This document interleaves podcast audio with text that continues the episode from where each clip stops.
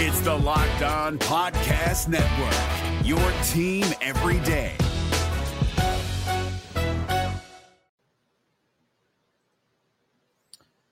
Alejo Lopez continues to play his way into the 2023 roster conversation. Graham Ashcraft makes his return, but so does our long lost friend Connor Overton. And Nick Lodolo continues to move towards the staff ace designation. We're going to talk about all that and more on today's Locked on Reds. Let's go. You are Locked on Reds, your daily Cincinnati Reds podcast, part of the Locked On Podcast Network, your team every day. You are Locked On Reds. Thanks for making Locked On Reds your first listen of the day. We are part of the Locked On Podcast Network, and we are free and available on all podcasting platforms, including YouTube. I'm your host, Stephen Offenbaker. Jeff Carr has the week off. He is out. So it is me and you. And I have a passion for baseball. I have a passion for the Cincinnati Reds. I've Been covering this team in podcast form for just about five years. So I've taken that passion and I've turned it into information for you. And on today's podcast, we are going to talk about whether or not Alejo Lopez has played his way into the conversation for a roster spot in 2023. We're going to check in on our buddies Graham Ashcraft and Connor Overton, who both pitched this weekend against the Milwaukee Brewers. And we'll talk Nick Lodolo and ask the question uh, Is he earning himself the designation of staff ace? But where we're going to start is with Alejo Lopez because he has really delivered uh, in a season that it would be very easy for him to make excuses and not have delivered. Uh, so far this season, his slash line He's hitting 285, 340, 362. So that on base percentage of 340, I think, is key. Uh, he gets on base, he gives others opportunities to drive him in uh, and pick up the RBIs and score runs for this team. Uh, I know people want to knock the 362 slugging percentage and they want him to hit for more power, but baseball is trying to get away from the home run or nothing approach. It's why they're getting rid of the shift. It's why they're trying to rush the pitchers a little bit. It's why they continue to tinker to make the game, quote unquote, more exciting. Bring back the running game, make the bases bigger, get guys to steal, etc., etc., etc. Alejo Lopez in his style of play lends itself to that very thing. Uh, this is a guy that's a little bit of old school baseball. He's gonna hit them where they ain't. He's gonna get himself on base, so can go back to the old days of get him on, get him over, get him in. Right? Uh, you know, this is a player that currently has an OPS plus of 91. You know, that's nine percent below league average, but consider this: uh, it's the highest on the team right now as far as the hitters go. Uh, Jonathan India, 90. Kyle Farmer, 89. Alejo Lopez, 91. That tells you everything you need to know about what he's done now that he's been given some consistent playing time. The Reds have jerked him around, up and down, up and down, back to Louisville, call him back up, all the while keeping players on the roster that really weren't as good as him. And we knew it. He knew it everyone knew it. Uh, I don't exactly understand what it was about Alejo Lopez that the Reds didn't feel like he was ready to be on the roster and and it's a little bit disappointing because you know this is a guy that I have hyped since well into last season. I really felt like the Reds needed to give him an opportunity to show what he can do. And here's one of the exciting things about what Alejo Lopez's game brings. He's a switch hitter. And I know we've talked about switch hitters before. I mean, you know, Tucker Barnhart was a switch hitter, but problem was he couldn't hit from one side of the plate. Some would argue couldn't hit from both sides of the plate on some days, but uh, he definitely struggled when he switched sides, and and ultimately it led to him just picking being a right-handed hitter and giving up batting lefty. Uh, but Alejo Lopez is not like that. His splits are pretty uh, even. Uh, his on base percentage over 300, both from the right and the left side of the plate. And I think that what that does is it it makes him all the more valuable because you can spot start him to give a guy a day off no matter who's pitching. You don't have to worry about it being a righty versus a lefty on the mound. You can use him as a pinch hitter, you can use him as a substitution uh, when you need to and not really have to worry about playing the matchups so much. So I think that is just another layer of what he's bringing to the game and what he's bringing to the table for the Reds in order to really, you know, cement a spot in the conversation for 2023. Now, I'm not saying that he's locked that down. And there are some variables that are going to factor into that. Uh, what we still don't know is how many of the youngsters down in the minor league system, the the highly ranked prospects, what their progression is going to look like in the offseason, who's going to be vying for roster spots and at what position. We don't know any of that. But what we do know is Alejo Lopez can play all over the infield, uh, apparently, including not a very good pitcher, but you know, he pitched the other night, you know, uh, position player pitching moment. But he's shown value. Uh, we don't know when Matt McLain's coming up. We don't know when you know Marte is going to be promoted to Cincinnati. It's still probably a couple years away. We don't know how exactly that's going to shape out. So for 2023, 2023, I think that Alejo Lopez uh, going into spring training, when they go to Goodyear in February, I think that Alejo Lopez definitely has to be in the conversation to be your super utility type guy. Now, we've tried to put that label on others. We've talked about it being Kyle Farmer. We've talked about it being, you know, uh, potentially maybe they, you know, bring Matt Reynolds back, uh, team friendly cost for a super utility role. Not quite sure how that's going to play out, but this is what I know. Alejo Lopez is delivering at the same level, and he's going to be playing for the league minimum, which, as we all know, that appeals to Bob Castellini very, very much. So for me, I would like to see Alejo Lopez be given strong consideration. I want him to get tons of playing time out in Goodyear next February and March in order to prove himself, in order to be part of this roster, because he's done all of these things while shuttling back and forth between the majors and the minors in situations that really, I mean, let's face it, would discourage most people. So, Alejo Lopez has earned the right to be in that conversation. And then let's just hope that the Reds stop jerking him around when we reach spring training in February. Listen, this weekend, Graham Ashcraft, he pitched. He pitched for the Reds in Cincinnati, and he was joined by a long lost friend. That's coming up in just a bit. But before we get to that, uh, I need to, to burst some bubbles, put some fear in some people's heart because you know the holidays, they are a coming. They are going to be here before we know it. And if you're running a small business, you know how important it is to get yourself set for the holidays. And believe it or not, they're going to be here before you know it. And LinkedIn can help you get your people on your team to help your small business fire on all cylinders. LinkedIn Jobs is here to make it easier to find the people you want to talk to faster and for free. You can create a job post in minutes on LinkedIn Jobs to reach your network and beyond to the world's largest professional network of over 810 million people. Then you add your job and the purple hiring frame to your LinkedIn profile to spread the word that you're hiring so your network can help you find the right people to hire. Simple tools like screening questions make it easy to focus on candidates with just the right skills and experience so you can quickly prioritize who you'd like to interview and hire. It's why small businesses rate LinkedIn jobs number one in delivering quality hires versus leading competitors. LinkedIn Jobs helps you find the candidates you want to talk to faster. Did you know that every week, nearly 40 million job seekers visit LinkedIn? Post your job for free at linkedin.com slash locked on MLB. That's linkedin.com slash locked on MLB to post your job for free. Terms and conditions, they do apply.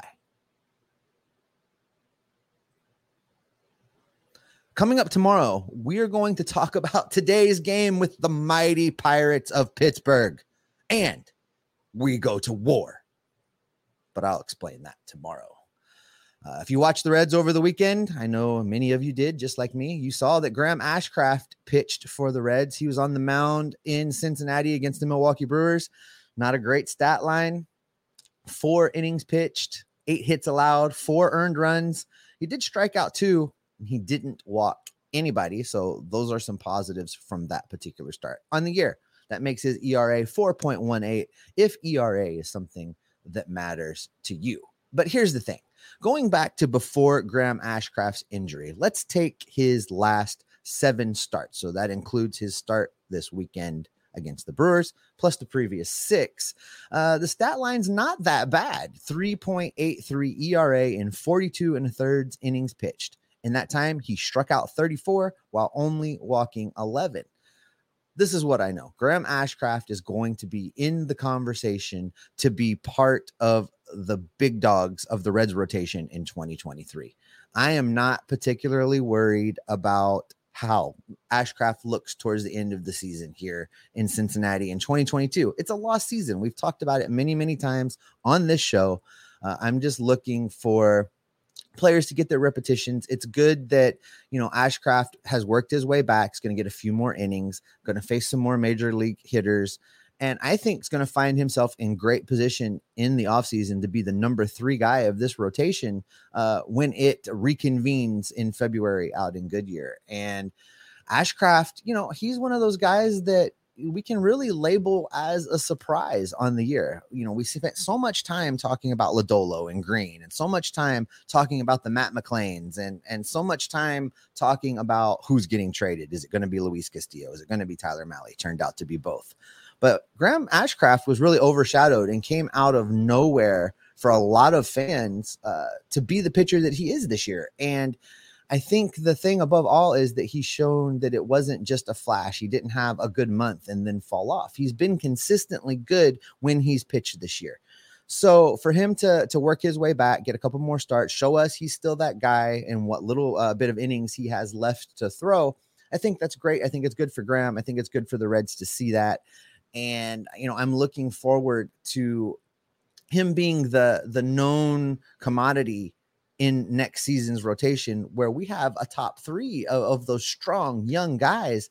Uh, it's going to be exciting to go out to the ballpark and watch the Reds nearly every single day, just for the the electric young pitchers that are going to be on the mound. Uh, never mind what it is that these young hitters do and how fast the young prospects progress. Uh, these pitchers are electric, and they're going to be so much fun to watch. But but Graham Ashcraft was not the only young surprising pitcher on the mound for the Reds this weekend. Uh, interestingly, the Reds used a piggyback scenario, and following up Graham Ashcraft was our old friend Connor Overton. Yes, that Connor Overton. That was this year. I, I invite you to think all the way back to the beginning of this year, back when we were trying to figure out where we were going to go. Connor Overton was in this Reds rotation and pitching very, very well. Uh, this is a season where he started out on fire for the Reds. Uh, wrapping up 2022, I think it's realistic to to say that the Reds probably keep him out there in the bullpen, use him in a piggyback scenario, get him some relief innings because that's probably where he projects to start the year in 2023. I don't think we're going to realistically talk about him being in this rotation to open the season, uh, but as as we all know, you need six, seven, eight starting pitchers uh, in Major League Baseball nowadays to make it through a season because I mean, God knows the Reds have showed us this year. If you don't have depth, you are in trouble. So for Overton, I think that it's going to be kind of a scenario where he looks to do good work, uh, strike guys out. He'll probably be, pitching out of the bullpen uh, and he'll be waiting for opportunity to present itself. He'll be waiting for uh, someone to get hurt, really. But um, I think he'll be ready to go. I, I, look for the Reds to use him kind of in a long relief role in those middle innings, uh, just immediately after the starter goes out. So you know, multiple inning appearances, pitching uh, the sixth and the seventh, uh, pitching part of the sixth, seventh into the eighth. I, I think that'd be a great role for Connor Overton. Uh, keep him stretched out a little bit, uh, keep him working multiple innings, long periods of time, uh, keep him positioned to be the fill in starter whenever you need one. So for me, Graham Ashcraft, Hunter Greene, Nick Lodolo, those are going to be the big dogs of the rotation. Overton's going to be waiting in the wings. And we never know. The rest of these pitchers, like Stoudt, like Williamson, uh, like uh, Connor Phillips, These guys are going to continue to develop and they're going to be fighting for spots too. It all lends itself back into that conversation of there's so much talent coming and it's going to be so exciting to kind of see how the little bit of successes these guys are finding here towards the end of 22 2022 carry over into 2023 and make it possible for uh, position battles and for you know some electric fights in spring training where it's spring training is going to matter uh, like it's never mattered in in a long time for the Reds. I think because there are going to be a lot of guys playing for spots. They're going to be fighting for roster spots. I, I'm not. I don't recall a year recently where as many positions will be up in the air in the rotation, in the bullpen, uh, the position players. So much battling going on uh, when this team meets up out in Arizona. So we look to see how that plays out. Uh, I've mentioned Nick Lodolo a couple times, and we're going to talk Nick Lodolo next. You can follow the podcast on all platforms, including YouTube. If you're watching me on YouTube right now, thank you so much. Click subscribe, click the bell, make sure you get notified every time we post something here at Locked On Reds. You can also follow us on Twitter. You can follow me at S Offenbaker, as it says on the screen. Uh, that's Offenbaker with two F's. Uh, Jeff's not here, so his plate's not up today, but you can follow him on Twitter as well. He is at Jeff Carr, but that is Jeff with three F's because, as I always tell you, spelling is hard for him and he can't help it. Uh, and then you can follow the show at Locked On Reds as well. All right, Nick Lodolo has been pitching better and better and better every time he goes on to the field. And for me, it it leads to this question: Has he done enough to earn the designation of staff ace? Uh, you know, when this season started, when we opened the year, we spent so much time hyping Hunter Greene. The the Hunter Greene hype train could not be stopped. Uh, and rightfully so. Uh, Hunter Greene, he's amazing, amazing velocity. He's super smart. He he studies the game. He's super articulate. Uh, great member to have on this team. Great pitcher, and he's going to do great things. And he may go out in the next year or two and and end this conversation and seize back that staff ace role, that elite pitcher designation. But for right now, I think Nick Lodolo has done enough to be considered the number one starter on this staff. I think he's on the inside track to be your opening day pitcher next season because he's been amazing. He's done nothing but go out every time since he started this year and get better and better and better. Uh, this season, he started 18 games. He's thrown 98 and a third innings. He struck out 126 while only walking 34. And that's really the key. He does not walk guys. He doesn't put them on base. I mean, look at his September numbers alone. He has struck out 44 players in the month of September. You know how many he's walked? You can count them on one hand. Five. One, two, three, four, five. That's how many walks he's issued in the month of September. This kid's elite. He's getting better every time. I, don't think we've even seen him hit the ceiling yet. He's going to continue to work on that back foot slider where it doesn't hit people as much as it has, and he gets more guys out. It's really amazing. He's really just gone above and beyond anything I expected to him. You know, we look back at how the season started with Hunter Greene and Nick Greene gets that start in Atlanta to get his professional career underway. He does well. And what the hype train was already doing, it exploded and continued to just really elevate Hunter Greene all the way through probably post Los Angeles, where he went on his first skid and slowed things down a little bit. Now, Nick Lodolo had a different experience. He started that first game in Cincinnati and was clearly nervous. clearly, adrenaline and nerves got the best of him. He didn't pitch well, uh, but every start since then, he has studied, he has worked hard, and he has come out better than he was the start before. And I think that that's all that you can ask for from these rookie pitchers, all of them really, because that's what we want to see. It's that development. You know, I talked about this with some of the other rookies on this team that they should get the repetitions. We shouldn't be so focused on the results. And then at the end of the season, look at what the results are see if we feel like they are developing and moving in the right direction and then make decisions based on that you know we see that with the position players and guys like jose barrero who i've said just play him let's see what happens well i think the sample size has gotten large enough where you start to wonder if a Barrero type player is going to be in the long term plans of this team uh, when there's so many more guys coming. Same thing with these pitchers. Uh, keep running Connor Overton out there. Keep running Graham Ashcraft out there. Keep running Greene and Lodolo out there. Let's see what direction they're moving. For me, Greene and Lodolo, no question, have have just grown leaps and bounds. Are getting better, are improving, are going to make this team great they have cemented their spots as one and two at the top of this rotation. I mentioned in the last segment, I think Graham Ashcraft is your number three heading into 2023. And he has continued to deliver in a way that makes me not doubt that at all. Those are your three big guns. Four and five are going to be up in the air. And you take every other pitcher that's pitched for the Reds this year, you look at how they're performing, and then you decide who gets to fill those roster spots. Uh, there's another rookie that I did want to make mention of because, you know, it's Jeff's guy and it's pretty exciting stuff. And, you know, he he did something this weekend. Let's talk about Alexis Diaz for a minute. He continues to just get better out of the bullpen. I think the Reds have found their I really hate the word closer. I don't want the Reds to have a closer. I think saves are overrated. Uh, but Alexis Diaz is that stopper guy. He's that guy you can call on when you need someone to come get you a big out, whether it's in the sixth, seventh, eighth, ninth inning. Alexis Diaz is that guy for the Reds. Uh, but he did record a save on Sunday in the two to one victory over the Milwaukee Brewers. That save is Alexis Diaz's ninth save on the year. And you may not know this, but that moves him past Heath Hembree on the Reds all time list.